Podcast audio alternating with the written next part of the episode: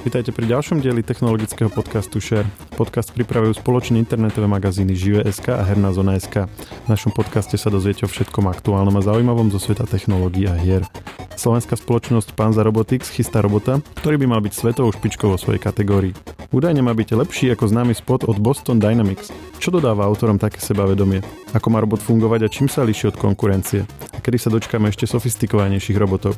V dnešnom dieli podcastu Share sa o tom rozprávam so CEO spoločnosti Panza Robotics Radoslavom Balajkom. Ja som Maroš Žovčin. Pán Balajka, dobrý deň. Vítajte dobrý deň. Čaute, ďakujem pekne za pozvanie. E, my sme radi, že ste prišli. Poďme si e, rovno rozobrať, čo je teda tá vaša spoločnosť zač. Ja som sa o nej dopočul vďaka akcii Challenger. Je to niečo, čo aj pre vás bolo dôležité, čo vás tak zviditeľnilo?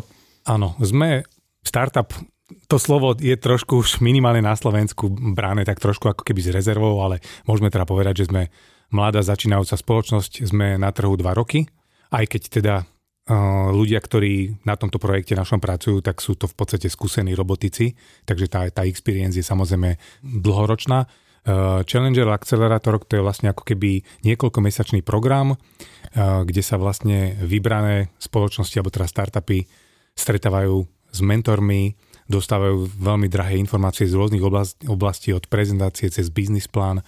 Pre nás, ako v podstate mladú spoločnosť je dôležité je vizibilita, alebo teda publicita. Ako hovoríte, aj vďaka tomu projektu ste sa o nás dozvedeli, takže pre nás to ten účel určite splnilo. A zviditeľne ste sa najmä teda tým projektom robotického psa, nazveme to? Určite je to projekt, na ktorý sa najviac fokusujeme. Pre nás bude tiež možno aj do budúcnosti budeme sa zaoberať tým, že možno do akých ďalších robotov by sme sa pustili, ale náš fokus samozrejme aktuálne je práve na toho štvorného robota, volá sa Artaban.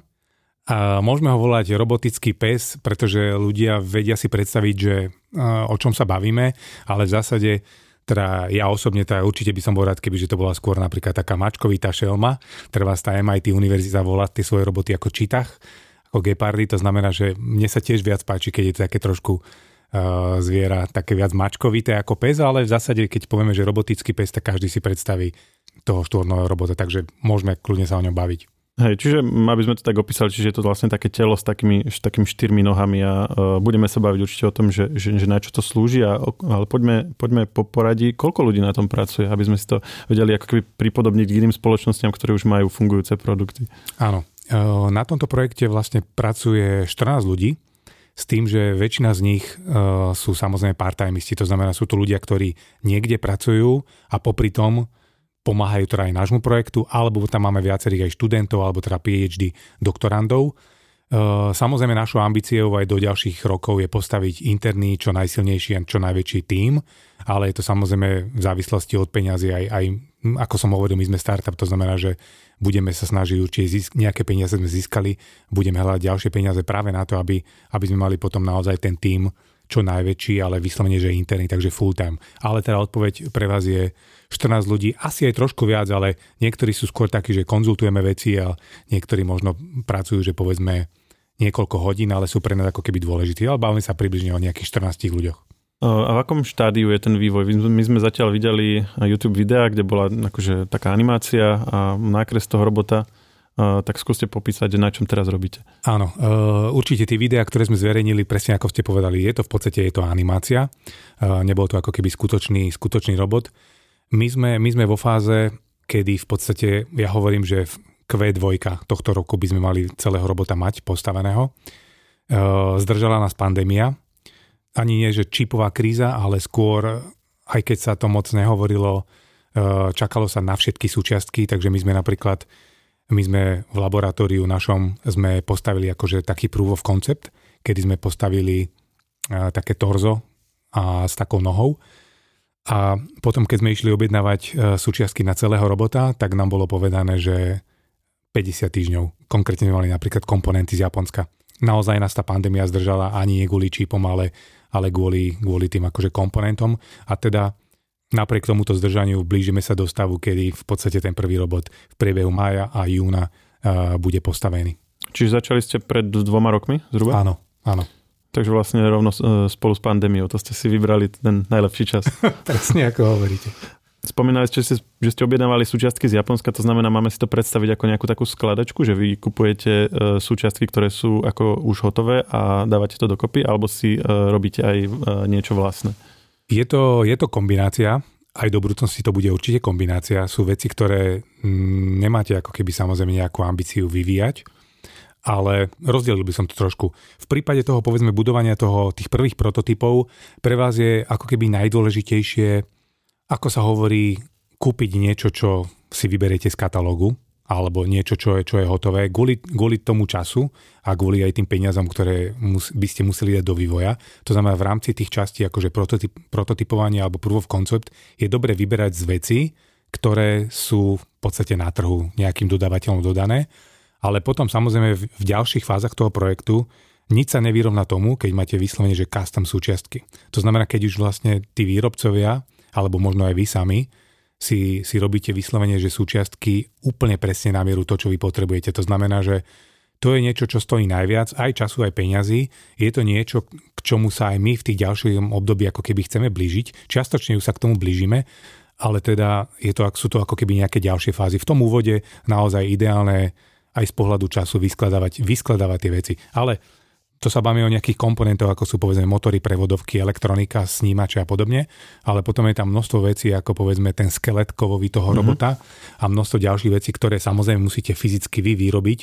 To, to je vyslovene, že na mieru na základe vašeho konštrukčného návrhu. Takže, a to robíte tu na Slovensku, alebo to je nejak na objednávku? Naša ambícia je e, na Slovensku toho robota nielen akože vyvíjať, teda vymysleli sme ho, aj ho teda navrhujeme, aj vymýšľame a chceme aj maximum tých vecí na Slovensku vyrábať a sme radi, že už dnes spolupracujeme s top slovenskými firmami. Určite by som spomenul spoločnosť Spinea z Prešova, ktorá robí naozaj že svetovo špičkové e, nielen teda malé prevodovečky, ale vyslovene celé pohonné jednotky, teda robí to aj pre nás. A ďalšia spoločnosť je MTS z Oravy, tiež absolútne top firma, ktorá pre nás robí napríklad všetky kovové súčiastky, ktoré ten robot bude mať a pokiaľ sa teda bavíme o takýchto partneroch, tak dostávame sa vlastne do toho stavu, kedy už tie naše prvé prototypy budú mať do istej miery customizované súčiastky naozaj na mieru pre nás. Takže... Čiže to sa bavíme o tom skelete, o tých krycích e, vlastne plechoch, alebo jak by som to nazval, na ňom a takéto veci? Aj o tých kovových častiach, e, o tých mechanizmoch, ktoré tam sú, ale samozrejme aj o tých, povedzme, tých prevodovkách a tých e, pohonných jednotkách, ktoré uh-huh. napríklad tá spína pre nás robí. My si môžeme potom povedať, tu je na to priestor, z čoho sa taký robot skladá, ale treba si uvedomiť, že tam je vlastne 12 motorov. Takže je tam naozaj aj tých súčiastok, aj tej elektroniky, aj je toho dosť veľa. A vraveli ste, že v lete by mal byť hotový a to už bude taký, ako je na tej animácii, alebo to bude len nejaká pokusná verzia? My sme vlastne tú pokusnú verziu ktorú by som nazval ako proof of concept, tak mm-hmm. tu v laboratóriu už máme. Aj keď to hovorím, tá s tou jednou nohou, čo ste vraveli. Presne, presne tak. To znamená, že toto bude robot, alebo respektíve pri tom proof of concept sme nemali sme ako keby fokus na, na tú vizuálnu časť, to znamená tá noha, ktorá, ktorou u nás, e, s ktorou u nás cvičíme v laboratóriu, ona v podstate nie je tak akože pohľadovo pekná. Tento robot, ale ktorý už teraz e, ho dávame dokopy v priebehu mesiaca maj, tak on už by mal vyzerať naozaj ako na tých animáciách. Takže, takže nielen, že pohľadovo bude taký ako na tých animáciách, ale, ale mal by sa už aj, aj tak nejakým spôsobom začať správať a pohybovať. Takže už to bude, už to bude niečo, čo by som nepovedal, že ten model 1.0, tá, taká tá malosériová výroba, ale už verím, že budeme veľmi blízko tomu modelu 1. Uh-huh. To znamená, že teraz už ho máte nejak že z časti poskladaný a jak si to máme predstaviť, že ako, v akom asi teraz je stave? Keď sme ho tam uvideli u vás v laboratóriu, tak čo tam uvidíme? Tak presne teraz je ten stav, kedy v podstate všetky súčiastky buď už teda na ne čakáme, alebo sa aktuálne vyrábajú. Takže v podstate, nechcem povedať, že každý deň, ale určite jedenkrát, dvakrát do týždňa prichádzajú do našeho laboratóriu súčiastky z rôznych končín, teda aj sveta, práve na to, aby sme povedzme v priebehu toho mája ho postavili. Takže momentálne sú to naozaj že naskladané súčiastky, ktoré pribúdajú. Tie najťažšie alebo tie naj, najdôležitejšie komponenty prídu v máji, eh, ale naozaj v priebehu maja by sme ho chceli celý mať.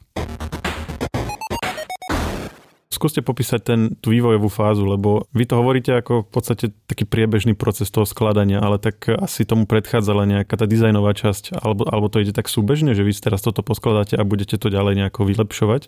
Popíšte ten proces tak nejak stručne, ak môžete. Určite sa tam samozrejme prelína, prelína sa tam viacero, viacero vecí. Na jednej strane riešite aj, aj nejaké parametre, vychádzajúce zo simulátorov, však môžem o tom povedať viac. Na druhej strane rovno samozrejme musíte používať, alebo respektíve pracujete už aj s nejakou nazvime to dizajnovou predlohou, takže chcete, aby ten robot vyzeral pekne, takže je tam, vstupuje nám do toho dizajn. V neposlednej rade e, konštrukčný návrh, buď teda nejakých skeletových častí, alebo aj tých, povedzme, tých, tých komponentov, takže prelína sa tam viacero veci, ale Áno, na jednej strane, na jednej strane pracujete s dizajnérmi, ktorí riešia povedzme tú vonkajšiu časť, tak aby povedzme ten robot e, vyzeral pekne, tak ako na tých animáciách. A druhá vec, potom pracujete s ľuďmi, ktorí robia naozaj, že počítajú, robia výpočty. Vy treba musíte samozrejme vedieť, že aké sú nejaké parametre, že povedzme, ako rýchlo má ten robot ísť, ako dlho má jeho batéria vydržať, koľko má uniesť na chrbte. Sú, toto sú nejaké ako keby stupné parametre, samozrejme aj koľko váži na základe týchto stupných parametrov vy vlastne potom viete vypočítať, že aké silné tie motory majú byť, aké prevodovky, aké prevodové pomery, e, koľko ich tam bude. Čiže vy ste si najskôr ste si ho v podstate navrhli na počítači, nasimulovali a teraz podľa tých vlastne návrhov alebo podľa toho dizajnu ho skúšate skladať a potvrdzujete si, či to bude fungovať tak, ako to vychádzalo v tej simulácii? Asi v, podstate, v podstate áno, zjednodušené odpovedie, že áno, aj keď by som povedal, že tá práca v tých simulátoroch, to je vlastne, to ide stále, hej. Robíte vlastne ako keby stále aj tie ďalšie a ďalšie iterácie, potom aj v ďalších fázach, či sa týka software alebo hardware. Robíte to v podstate v simulátoroch, je to rýchlejšie a môže teda tým pádom pracovať viacero ľudí aj s prepačením aj doma v nejakom simulátore. Nepotrebujete vlastne toho fyzického robota pri sebe mať. To znamená, tá práca s tými simulátormi sa týka akože robotiky a vývoja týchto vecí. To je vlastne kontinuálna vec. No a poďme sa teda baviť o tom, že na čo by ten robot mal byť a prečo ste si vlastne zvolili zrovna tento typ dizajnu. Čiže toho kvázi psa, alebo teda mačkovitú šelmu. Povedal by som, že už dnes, keďže, keďže sú nejaké roboty, ktoré vlastne na ten trh prichádzajú, tak vie sa už ako keby, alebo respektíve už sa konkrétne používajú v nejakých oblastiach a zjednodušene povedané, tieto roboty, konkrétne tieto štvornoje, sú naozaj na to, aby vlastne ľuďom teda pomohli alebo odbremenili ich od buď teda od rutinných nejakých činností alebo nebezpečných činností. Ja poviem nejaké konkrétne príklady. My sa samozrejme bavíme taktiež s viacerými firmami ako potenciálnymi klientami. Uh-huh. To znamená, predstavte si situáciu, kedy tieto spoločnosti veľké samozrejme musia vykonávať treba z veľa, nazvem to, kontrolných činností alebo inšpekcií, kedy buď teda človek chodí po nejakom areáli a kontroluje povedzme úniky tepla, úniky elektrické energie, to znamená, že nejaké takéto nebezpečné situácie až po, až po nejakú radioaktivitu, plus predstavte si ďalšie možno množstvo nebezpečných činností ako požiarníci, závaly bání, oblasti po zemetraseniach. Nechcem teraz vyťahovať, že mínové polia, Jasne. ale e, je tých, naozaj tých činností, kde nechcete poslať povedzme toho človeka, alebo vopred tam pošlete nejakého robota, aby ste zistili, že či je to bezpečná oblasť tak e, tých činností je samozrejme veľmi veľa. To znamená, že on sa vlastne bude používať práve, práve na takýchto činnostiach, kedy nie vždy, ako keby nie vždy tá činnosť je akože, že riziková alebo tá nebezpečná pre toho človeka, ale je minimálne povedzme nejaká rutina. Hej, že... Skúste dať nejaký príklad. E, určite máte určite v hlave niektoré nejakú konkrétnu situáciu, ktorú teraz robí človek a, a popíšte, že ako by ju robil ten robot. Áno. Tak e, napríklad e, s jedným potenciálnym klientom, s ktorým sa bavíme, tak predstavte si treba potrubie, ktoré, v ktorom prúdi buď teda ropa alebo plyn, tak e, tieto potrubia treba nejakým spôsobom aj, aj na začiatku, aj v priebežne kontrolovať. Toto sa robí buď teda nejakými mechanizmami alebo s ľuďmi baníkmi, do takýchto činností krásne pustíte toho robota, on urobí všetko, čo potrebuje. To znamená, on, on vlastne prechádza napríklad takéto potrubia. To Čiže by išiel popri tom potrubí a by v ňom. Alebo v ňom dokonca? Presne a teraz tak. tam chodia ľudia? Alebo jak sa to teraz... Uh, buď tam teda idú, idú tam ľudia, alebo sa na to používajú nejaké, nejaké iné zariadenia. A prečo práve tento váš dizajn by sa na to hodil? Prečo tam nemôže byť nejaký, ja neviem, nejaké autíčko alebo niečo? Môže tam samozrejme byť akýkoľvek dizajn, toto bol vlastne ako keby príklad nejakého use case, kde sa takéto veci budú používať. Tam ten dizajn nie je ako keby dôležitý. Môžete tam dať v podstate čokoľvek. A prečo potom ste vybrali práve tento dizajn? Tieto, nazvime to kráčové roboty, majú výhodu, výhodu práve toho, že sa vedia pohybovať v prostredí, ktoré je buď teda nerovné, alebo teda nejakým spôsobom zložité. To znamená od schodov, cez strávu, cez štrk, prekonávanie zložitých prekážok. Treba si povedať, že z pohľadu efektivity alebo aj rýchlosti sú najpraktickejšie, povedzme, klasické kolesové roboty, ale tie kolesové roboty majú práve toto obmedzenie, že neprejdú ani po schodoch a neprejdú mm-hmm. nejakým zložitým terénom. Práve preto vlastne prichádza ako keby táto doba týchto kráčavých robotov. To je vlastne, pokiaľ sa bavíme o tom ako keby o tom dizajne, tak toto je určite ten hlavný dôvod. A má nejaký špeciálny dôvod, že má práve 4 nohy? Je to, je to niečo, čo vidíme u zvierat, ako príroda sa tak rozhodla, že to väčšinou využíva, ale tak vy ste sa tým asi nemuseli riadiť, ale napriek tomu ste vybrali ten počet.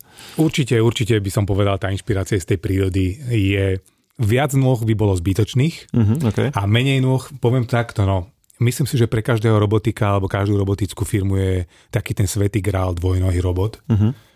To naozaj to, keď príde, tak to bude brutálna revolúcia ale to je zároveň naj, najnáročnejšie spraviť.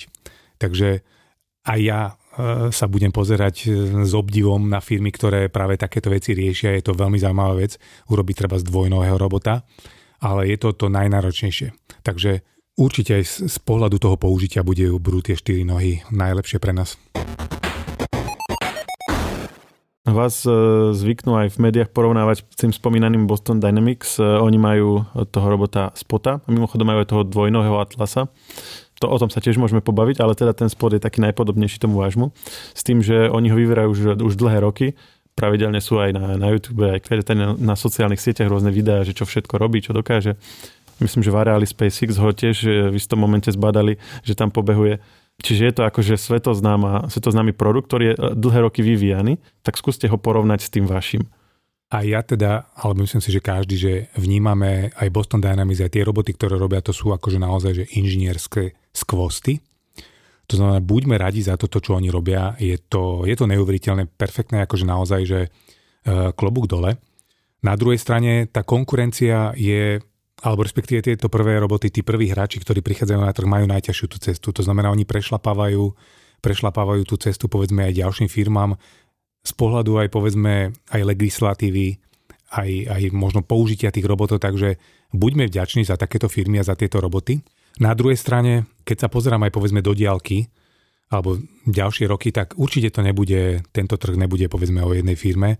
Ja si myslím skôr, že to bude, tých firiem bude niekoľko, niekoľko povedzme 5 povedzme 5 špičkových globálnych svetových spoločností. Každá bude samozrejme špičková, bude mať pravdepodobne možno bude trošku fokusovaná na nejaký možno nejaký špecifický segment alebo na niečo, ale v konečnom dôsledku to bude viacero tých firiem a my chceme byť jedna z nich. To znamená, to, uh, nie je tu o tom, že my teraz tvrdíme, že povedzme budeme lepší ako Boston Dynamics, aj keď môžeme sa o tom porozprávať, ale v zásade ide o to naozaj, že tých firiem bude niekoľko a my chceme byť jedna z nich.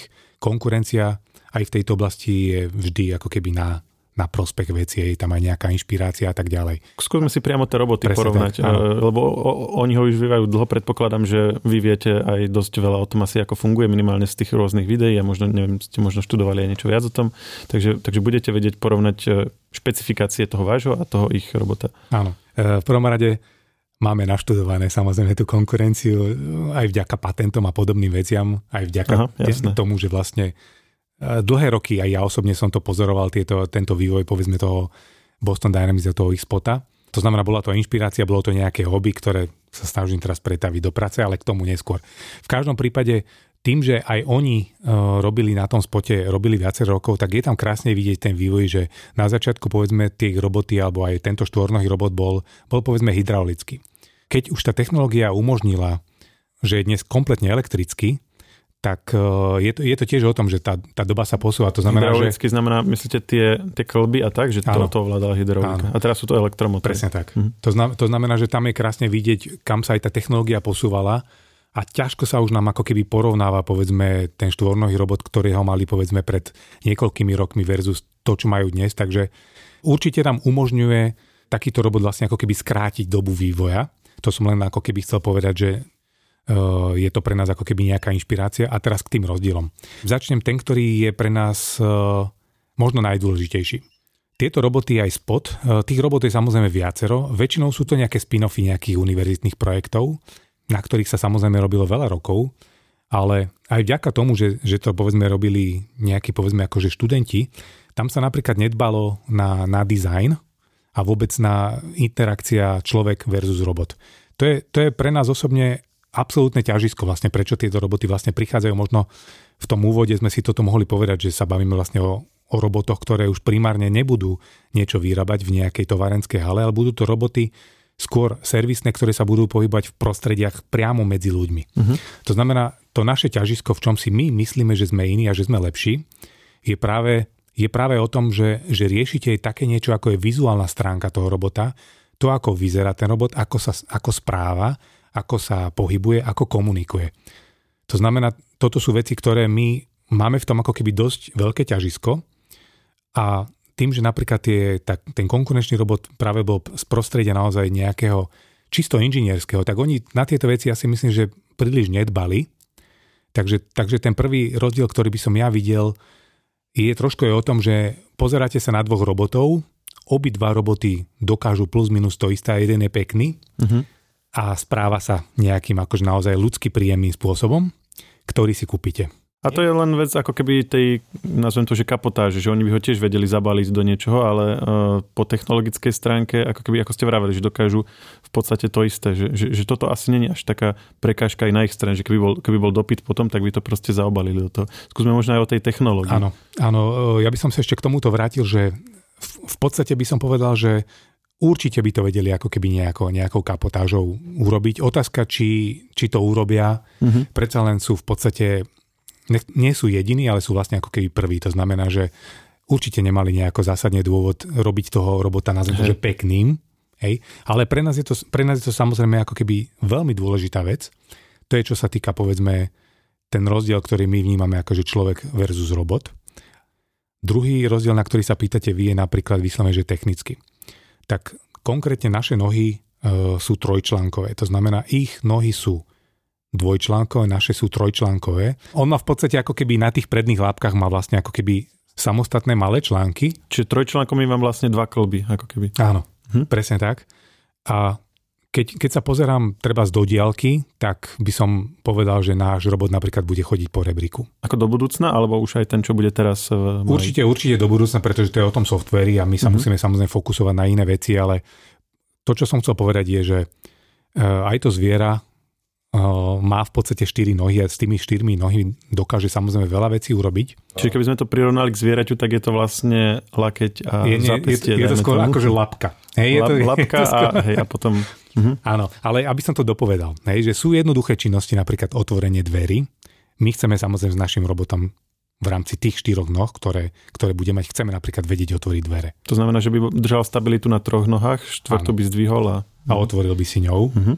To znamená, tu by som chcel povedať, že ten spot má práve na otváranie dverí a na iné činnosti. On má na chrbte také špeciálne pridávne rameno, ktoré podľa mňa nie je zlé.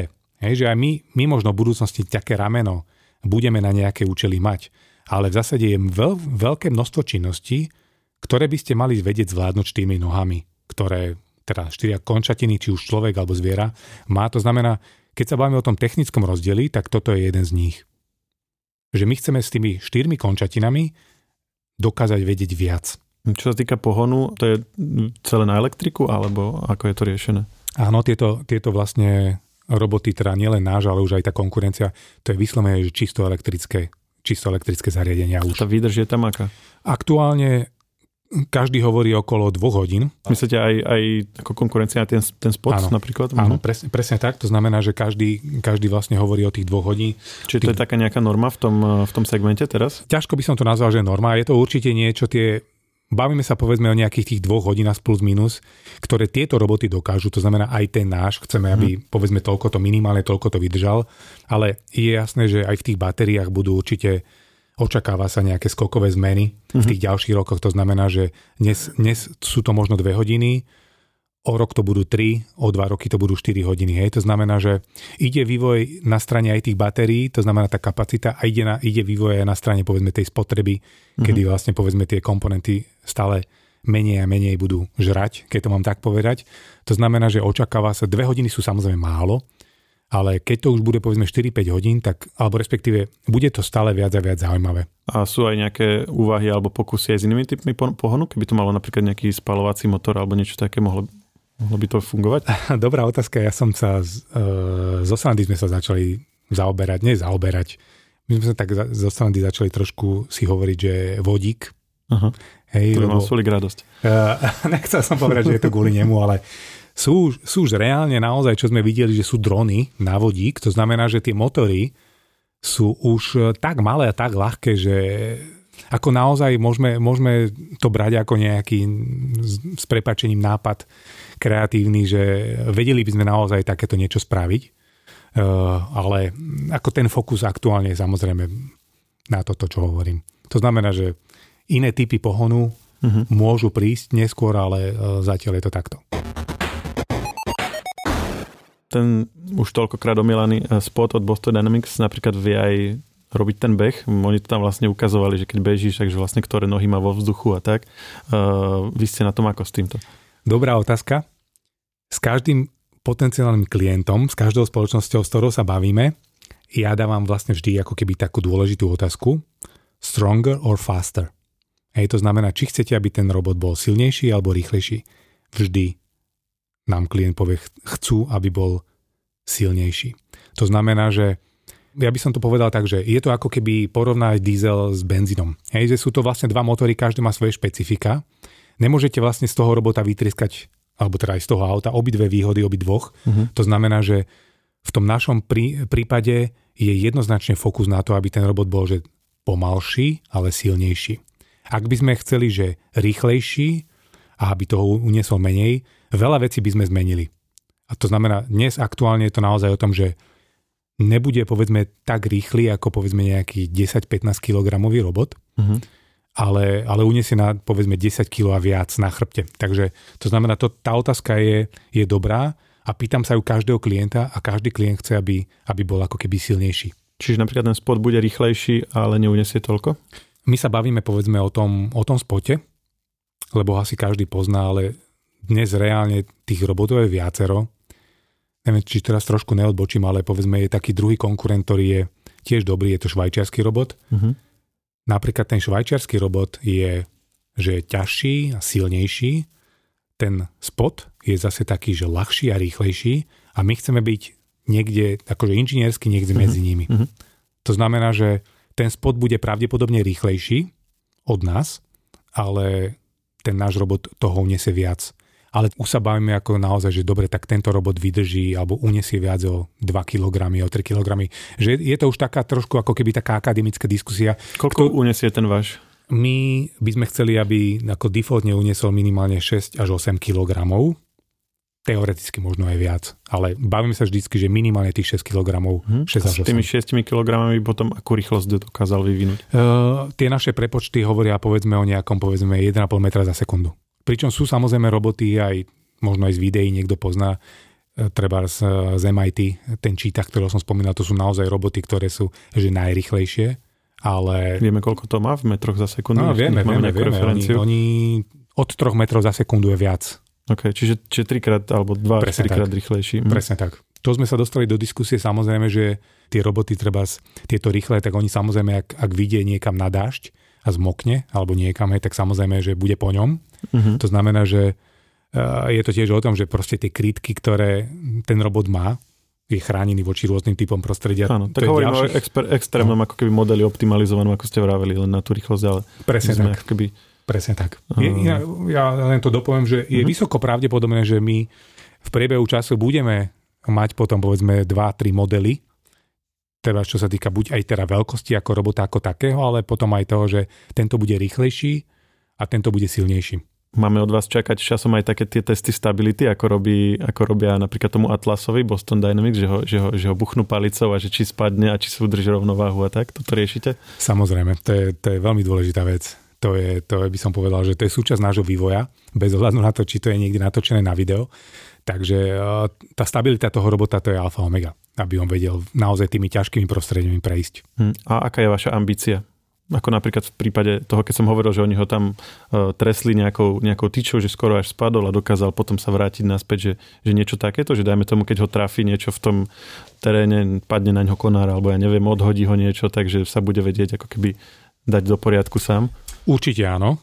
Povedal by som, že čo najzložitejšie prostredia, keď prejde, tak uh, tým lepšie môžem povedať napríklad, je, je taká veľká súťaž v USA, práve vlastne bola nedávno, kde sa súťažilo milión e, dolárov a to je v podstate, to sú súťaže, ktoré napríklad majú viacero akože kôl a jedno z nich napríklad tie roboty chodia naozaj ťažkým terénom, povedzme v prostredí nejakej bane alebo niečoho a tam sú naozaj že veľmi zložité prostredia, kde ten robot musí niečo urobiť, musí sa sám orientovať, aby ste neverili, že koľko tých robotov tam teda alebo teda rôznych aj teda univerzít tam je a nevedia to prejsť častokrát tie prostredia. Takže to sú naozaj veci, ktoré sa nepretržite vyvíjajú. Hej? Že to, čo ten robot dokázal pred rokom, pred dvoma, pred troma aj niekde úplne inde, kde sme dnes a kde budeme povedzme v priebehu ďalších rokov, to sa stále vyvíja. A aj, aj tie videá, ktoré vy spomínate, tak je jasné, že a to oni preba aj ten Boston Dynamics priznáva, že kým také pekné video vzniklo, tak bolo povedzme 60 iných videí, uh-huh. kde, kde ten robot padol.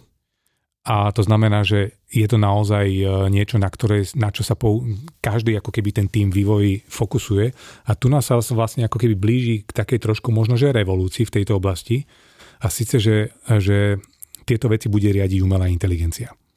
Práve na CTO sa práve na takéto veci zaoberá. Ide v podstate o to, že dnes, dnes naozaj tie algoritmy vznikali roky, rokuce ale predpokladá sa, že v priebehu povedzme ďalšie by som povedal, že roku maximálne dvoch už to vlastne ako keby ovládne umelá inteligencia a ona bude tá, ktorá bude naozaj mať za úlohu toho robota previesť akýmkoľvek spôsobom cez akýkoľvek terén.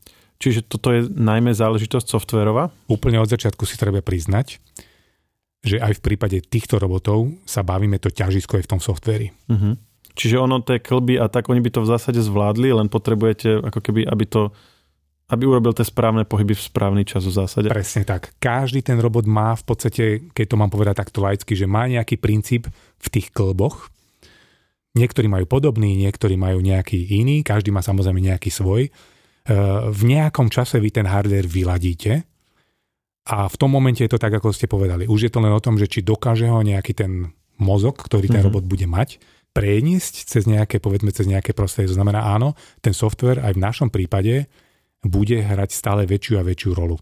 A váš software je kompletne váš kód, alebo to sa nejako akože Mm, ako, alebo ako to funguje? Sú nejaké Áno. open source knižnice, ktoré využívate? Alebo ako? Úplne pekne ste to povedali. Ja som na začiatku spomínal vlastne tú konkurenciu, ako sme im vďační. Eh, je to presne o tom, že na tých univerzitách, ale, ale samozrejme aj v rôznych ako keby komunitách, ktoré, ktoré vďaka týmto robotom vznikajú, Eh, v podstate vznikajú niečo ako keby nejaké štandardy a naozaj je tam veľmi veľa ako keby je takých, že otvorených knižníc, ktoré vy môžete buď teda priamo použiť alebo sa inšpirovať. To znamená, tu nás si treba povedať na rovinu, že tu na nám vlastne ako keby ten vývoj skrácujú v rokoch, mm-hmm. že vznikli vôbec nejaké štandardy a je to vďaka tomu spotu určite. To znamená, že nevyvíjate tie veci od začiatku. Mm-hmm. To by trvalo potom naozaj 10 rokov. Mm-hmm. Čiže ak príde aj tá mm, spomínaná umelá inteligencia, tak budete schopní na to následne naskočiť? Dá sa povedať, že my chceme byť takí jedni z prvých, ktorí vlastne už na, na to naskakujú ako keby teraz. Pretože náš práve na CTO, o ktorom môžem povedať, že robil vlastne celé roky vo Švajčiarsku v robotickej firme, tak toto je špecializácia, na, ktorá, ktorá vlastne ako keby je jeho. A on sa tými vecami vlastne aktuálne už zaoberá. To znamená, že e, našim plánom je naozaj túto umelú inteligenciu dostať do toho robota v priebehu naozaj niekoľkých mesiacov. Je to, je to Čiže niečo... ona sa vyvíja teraz na univerzite a vy ju prevezmete? Úplne presne hm? ste to povedali, že vlastne žiadny z tých robotov toto aktuálne minimálne v tej, že by sme o tom vedeli, oni mm-hmm. určite samozrejme možno na tom pracujú, ale uh, sú to vlastne ako keby také novinky, že my chceme to ako keby implementovať čím skôr. Poďme ešte hovoriť o tom vzdialenejšom horizonte. Vy ste to uh, spomenul, že ten, ten svetý grál v úvodzovkách je ten dvojnohý robot. Uh, ja by som išiel ešte ďalej, humanoidný robot. O tom sa hovorilo x krát spomínali ste napríklad to otváranie dverí podobne. Určite si pamätáte viac príkladov než ja, ale napríklad pri Fukushime sa hovorilo, že keby tak sme mali robotov, čo by tam prišli do tej radiácie a vedeli po tých vlastne používať tie nástroje, ktoré ľudia používajú a vlastne to tam e, opravovať alebo zachraňovať a tak. Čo sú také hlavné prekážky v tomto? A je to niečo, čo je taký ako taký sen, alebo myslíte, že dočkáme sa toho, dajme tomu, že v našich životoch? Je to presne tak, ako hovoríte, že je, je to sen, určite každého robotika. Je to najväčšia výzva, je to naj, naj, ako najzaujímavá vec. A zároveň, zároveň e, si myslím, že to bude ako keby že aj najväčšia revolúcia. V tejto, ak to mám nazvať, že robotika, pretože tak ako ste povedali, dnes vlastne celý svet je postavený pre ľudí, to znamená od šoferovania cez e, ovládanie čohokoľvek až po kuchyňu. To znamená, že keď naozaj taký robot, ktorý bude tieto veci vedieť ako keby zvládať, tak ho naozaj stretneme potom naozaj, že všade. Eh, keď ste povedali, že či sa to dožijeme, tak ja si myslím, že to príde celkom skoro, minimálne niektoré, akože niektoré také, nechcem to nazvať, že, že úplne finálne verzie tých robotov, ale tým, že treba sa do týchto vecí už aj, aj teda Elon Musk pustil s tým svojim Tesla botom, mm-hmm. určite to tiež vnímal ako sen, ktorý si chcel splniť. To znamená, že nehovorím, že to bude tak, ako on, on hovorí, že už budúci rok ho bude vyrábať. Aha. A to má byť práve takýto, áno, takéto niečo. Áno, on vlastne ako keby ohlasil minulý rok, že Tesla bot, kde chce ako keby využiť všetko, čo aj teda tú umelú inteligenciu a podobné veci, ktoré doteraz ako keby oni používajú v tých napríklad autách. To znamená, že uh, on tvrdí, že už budúci rok bude vyrábať týchto dvojnohých robotov. Nepoviem, že, že nie. Myslím si, že skôr to bude také akože použiteľné prototypy, ale v zásade určite si ani nemyslím, že to bude zase až tak veľa rokov, kým tieto roboty budú medzi ľuďmi. A prečo zatiaľ nie sú? Čo sú tie najväčšie problémy alebo prekážky. Uh, áno, rozumiem. Myslím si, že, že takto. My sa teraz bavíme o tom, že toto budú ako keby moje nejaké subjektívne názory. Ak by som sa vrátil k tomu Boston Dynamics, tak uh, ten ich dvojnohý robot, ten Atlas, on napríklad veľmi púta pozornosť, však pre nich je to naozaj mm-hmm. že krásny projekt, ale uh, za mňa osobne uh, to není tá cesta, pretože ten, ten robot, ten Atlas, on v podstate, ak, ak by na vás padol, tak vás zabije. Hej, mm. že vlastne to je, to je jedno obrovské ťažké zariadenie, to znamená, to není tá cesta. Hej, to znamená, že určite ten Tesla bot bude trošku ináč postavený z iných, iným spôsobom, aby nevážil teda, ja neviem, minimálne 70 kg a viac, mm-hmm. ale keď, keď ja sa na to pozerám aj teda cez svoje nejaké svoje sny, tak vlastne ako keby tá cesta, ktorou ide viacero firiem je, že vyrábajú tzv. alebo teda vyvíjajú umelé svaly. Hej, to znamená, teraz nemyslím ako keby svaly priamo, že pre ľudí, nejedná sa len ako keby, že nejaký sektor akože zdravotníctva, ale ide naozaj, že, že tieto aktuátory, to znamená tieto pohonné jednotky týchto robotov, že nebudú, nebudú ako keby také ťažké kovové, elektrické alebo hydraulické, budú fungovať naozaj, budú, budú z iných materiálov fungovať iným princípom, ktorý vám potom umožní, to, že ten, ten robot bude proste aj, aj mekší, aj ľahší. A toto sú veci, na ktorých intenzívne pracuje veľa firiem. A podľa mňa to je tá cesta, kedy by ten robot potom mohol byť aj u vás doma. A nemusíte sa báť, že keď padne, tak prebúra podlahu pod sebou. Takže keď sa bavíme o tých, ako keby o tom vývoji do tých ďalších rokov, tak veľa vecí sa bude podľa mňa diať v tejto Čiže oblasti. jednou z prekážok je podľa, že tými dnešnými technológiami, a ktoré napríklad aj vy používate vo vašom robotovi, by, sa, by, by ten humanoidný robot bol akože príliš ťažký a nepraktický? Podľa toho, na, na čo by ste ho používali. V priemysle úplne bez problémov v podstate. Váš hej, robot že... teraz koľko váži? Náš robot, my chceme sa dostať po 40 kg. Uh-huh. To znamená, že Tie prvé prototypy budú možno viac, 40-45 kg, ale ten cieľ je určite dostať sa po 40 kg. A tá veľkosť, tam sa na, tých, na tej animácii myslím, že nebolo to pripodobnené k človeku alebo tak. Výška je 60 cm, mm-hmm. ale keď si pozriete buď teda našej sociálnej sieti alebo, alebo uh, my máme v podstate ten model, uh, my sme boli vlastne v Dubaji na XP ako vystavovateľ, kde sme urobili reálny model toho robota. Mm-hmm. Tam sú vlastne aj fotografie s ľuďmi tam vlastne vidíte, že ako je veľký. To znamená, je to tá výška nejaký 60 cm a dĺžka nejaký 1 meter. Uh-huh. Čiže taký väčší pes? Taký, taký by som povedal väčší. No. A uh-huh. Ako môžem porovnať treba, že ten spot uh, veľkosťou je v podstate rovnaký, aj keď má trošku útlejšie telo, ale hmotnosťou spod má v podstate nejakých 33 kg. To znamená, že oni tú úsporu tej hmotnosti dosiahli práve tým, že majú všetko custom. To je uh-huh. niečo, k čomu my uh-huh. sa chceme blížiť. Uh, hovorili sme o tých humanoidných robotoch. Vy ste spomínali teda, že by ho časom vlastne každý mohol buď mať, alebo vidieť, alebo tak. Uh, koľko také veci stoja? takto dnes všetky tie roboty, aj teda náš, aj teda konkurencie a, a tak ďalej, tieto, tieto môžeme nazvať humanoidné, sú to samozrejme, to sú veľké peniaze. Ako dnes, dnes to naozaj, že je to skôr, je to priamo pre firmy, a to už je jedno, či tá firma je teraz priemyselná, alebo to je nejaká nemocnica, alebo mhm. niekto, mm-hmm. ktorý takýchto robotov bude používať. Dnes sa bavíme samozrejme e, rádovo, každý takýto robot stojí viac ako 100 tisíc, to hovorím mm-hmm. teraz naozaj, že orientačne, úplne konkrétne, alebo respektíve to, čo tí klienti aj tie spoločnosti, ktoré, s ktorými my sa už bavíme, lebo treba povedať, že je dopyt e, aj po našom robotovi, napriek tomu, že ho ešte nemáme, máme už viacero firiem, s ktorými sa bavíme, že by ho chceli kúpiť tak uh, oni v podstate všetci preferujú ten model toho prenajmu. To znamená, takýto robot bude stať povedzme nejakých 40-50 tisíc ročne eur. Mm-hmm. A je to ten vlastne, prenajom? Presne tak. A je to vypočítané z toho, že v podstate je to ako keby napríklad ročný plat nejakého povedzme jedného, možno dvoch ľudí v nejakom povedzme v nejakom priemyselnom priestore. Okay. To znamená, takto vlastne ako keby sa tie roboty dnes predávajú. Aj ten spot sa takto predáva a v podstate nie, nie je ako keby úplný dôvod, aby išli s cenou dolu, uh-huh. skôr naopak. Takže, takže sú, tieto veci sú drahé. Takže akože domov, že by si ho niekto kúpil tohto alebo toho dvojnového, ktorý bude samozrejme asi drahší, to by som ako keby skôr neočakával. Ale to, že bude niekde v nemocnici alebo niekde vás obsluhovať, akože v pohode, ale akože priamo súkromná osoba, že si ho kúpi domov, sú to naozaj drahé veci ešte. Ešte aj chvíľu budú. A je, je tam nejaká vízia toho, že to postupne bude klesať, alebo uh, je tá, tá cieľovka tých firiem ako keby to, kde to vidíte aj do budúcna?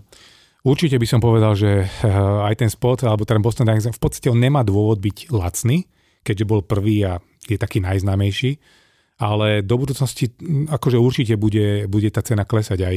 Ja poviem takto, že my napríklad určite nechceme uh, konkurovať cenou, lebo, lebo to není akože Eh, byť lacnejší to není ako keby taká tak nejaká zásadná výzva, uh-huh. ale tým, že sme eh, celý náš tím, aj sme vlastne ako keby na Slovensku a plánujeme na Slovensku tie veci aj vyrábať do veľkej miery, je logicky jasné, že budeme lacnejší. Budeme teda byť moc. Či budeme, to už je druhá vec. Hovorím, uh-huh. nechcem ako keby konkurovať cenou, ale ja tak zo strany hovorím, že, že poďme urobiť ako keby taký nejaký protipol tomu Boston Dynamicsu niekde tu na v Európe. A tá cena... A on my... je teda vyrábaný v USA? Uh, zatiaľ určite áno. Uh-huh. To, že je to korejská firma už, tak hovorí o tom, že možno budú trošku ako keby niekam do Ázie presúvať tú výrobu. To, to by som akože možno aj očakával. A v zase samozrejme bola to americká firma. Čiže toto sú také, mm, ešte dlho budú také, ako, ako ste povedali, veci, ktoré možno niekde uvidíme, ale nebudeme si ich môcť nejak akože tak, že, že kúpiť alebo nejak vyskúšať sami.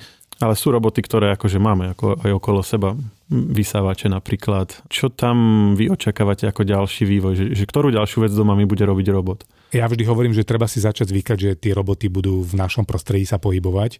Keď sa spýtam, že za posledný mesiac, že koľko ste stretli v robotov, či už v robote na ulici, uh-huh. alebo niekde, tak myslím si, že zatiaľ, že žiadny, ale napríklad ja som si to všimol treba, keď sme boli teraz uh, na tom expe ako vystavovateľ v Dubaji, tak ja som tam napočítal asi 7 robotov, ktoré sa tam už pohybovali medzi ľuďmi. Uh, jeden strážil, druhý dezinfikoval, tretí upratoval, štvrtý rozvážal, piatý zabával a tak ďalej. A môžem povedať teda, že naozaj putali brutálnu pozornosť. To je akože fakt wow, keď budete sedieť niekde v meste na pive večer a prejde okolo vás robot.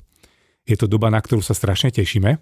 Takže by som povedal, že tie roboty v podstate už v niektorých krajinách už sa medzi tými ľuďmi pohybujú. Na Slovensku ešte pomenej, ale uh-huh. naozaj v Amerike alebo nebodaj v Japonsku, tak tam už je to naozaj že bežné.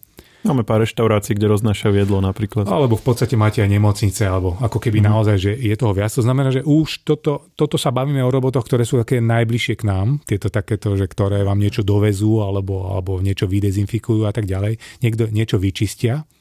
No, toto bude asi, by som povedal, že taká cesta, že po tých, po tých našich eh, vysávačoch ktoré sa mu pohybujú po byte, tak skôr možno také, že vám niečo priniesie alebo poupratuje.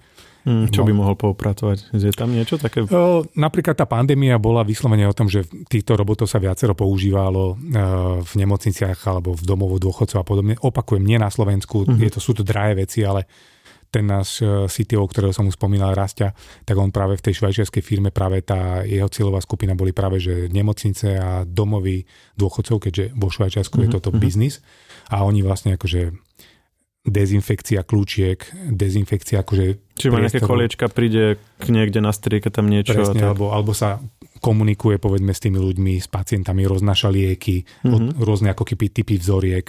Toto sú veci, ktoré už fungujú vonku, u nás akože pomenej. A teda keď sa pýtate, že, že čo budú tie ďalšie kroky, tak toto budú asi tie ďalšie kroky. Mm-hmm. To znamená na tieto prípady použitia, ktoré som povedal. Čiže o 10 rokov bude, bude to okolo nás vyzerať Presne výrazne tak. odlišne ako teraz? Povedal by som, že o niekoľko rokov to bude vyzerať jak na tom XP. Mm-hmm. Už dnes, ale neviem prečo o tom Expe hovorím, ale ďalšie Expo, ktoré je v podstate o dva roky, teda 2025, je v Japonsku práve. On sa vlastne ustavia, tým, že sa vlastne toto dubajské posúvalo, tak ja si neviem ani predstaviť, keďže Japonci, robo, robotici, ako to bude vyzerať tam už o dva roky. My sa veľmi tešíme, to znamená, že môžeme sa baviť o tom, že o niekoľko, o 10 rokov, alebo, ale ja si myslím, že už tú budúcnosť e, budeme môcť zažiť o dva roky a Čiastočne mm-hmm. sme už mohli zažiť teraz, len eh, v iných krajinách ako, ako na Slovensku. Ale naozaj tam už, tam už to je, že tam už toho robota stretnete. My sa na to tešíme. tak. Pán Balajka, ďakujem pekne, že ste si na nás našli čas. Budeme určite sledovať ten váš projekt, nemilosrdne ho hodnotiť. A ak bude príležitosť, tak opäť sa s vami rádi o ňom porozprávame. Uh, ďakujem pekne ešte raz naozaj za pozvanie. Radi ukážeme potom už aj toho robota, keď bude keď bude behať. Technologický podcast Share nájdete vo všetkých podcastových aplikáciách vrátane Apple Podcast, Google Podcast či Spotify. Nové časti sa objavujú tiež v podcastovom kanáli aktuality.sk. Ak nám chcete niečo odkázať, doplniť nás alebo sme povedali niečo zlé a chcete nás opraviť, môžete nám napísať na podcasty zavinačžive.sk. Ešte raz podcasty zavinačžive.sk.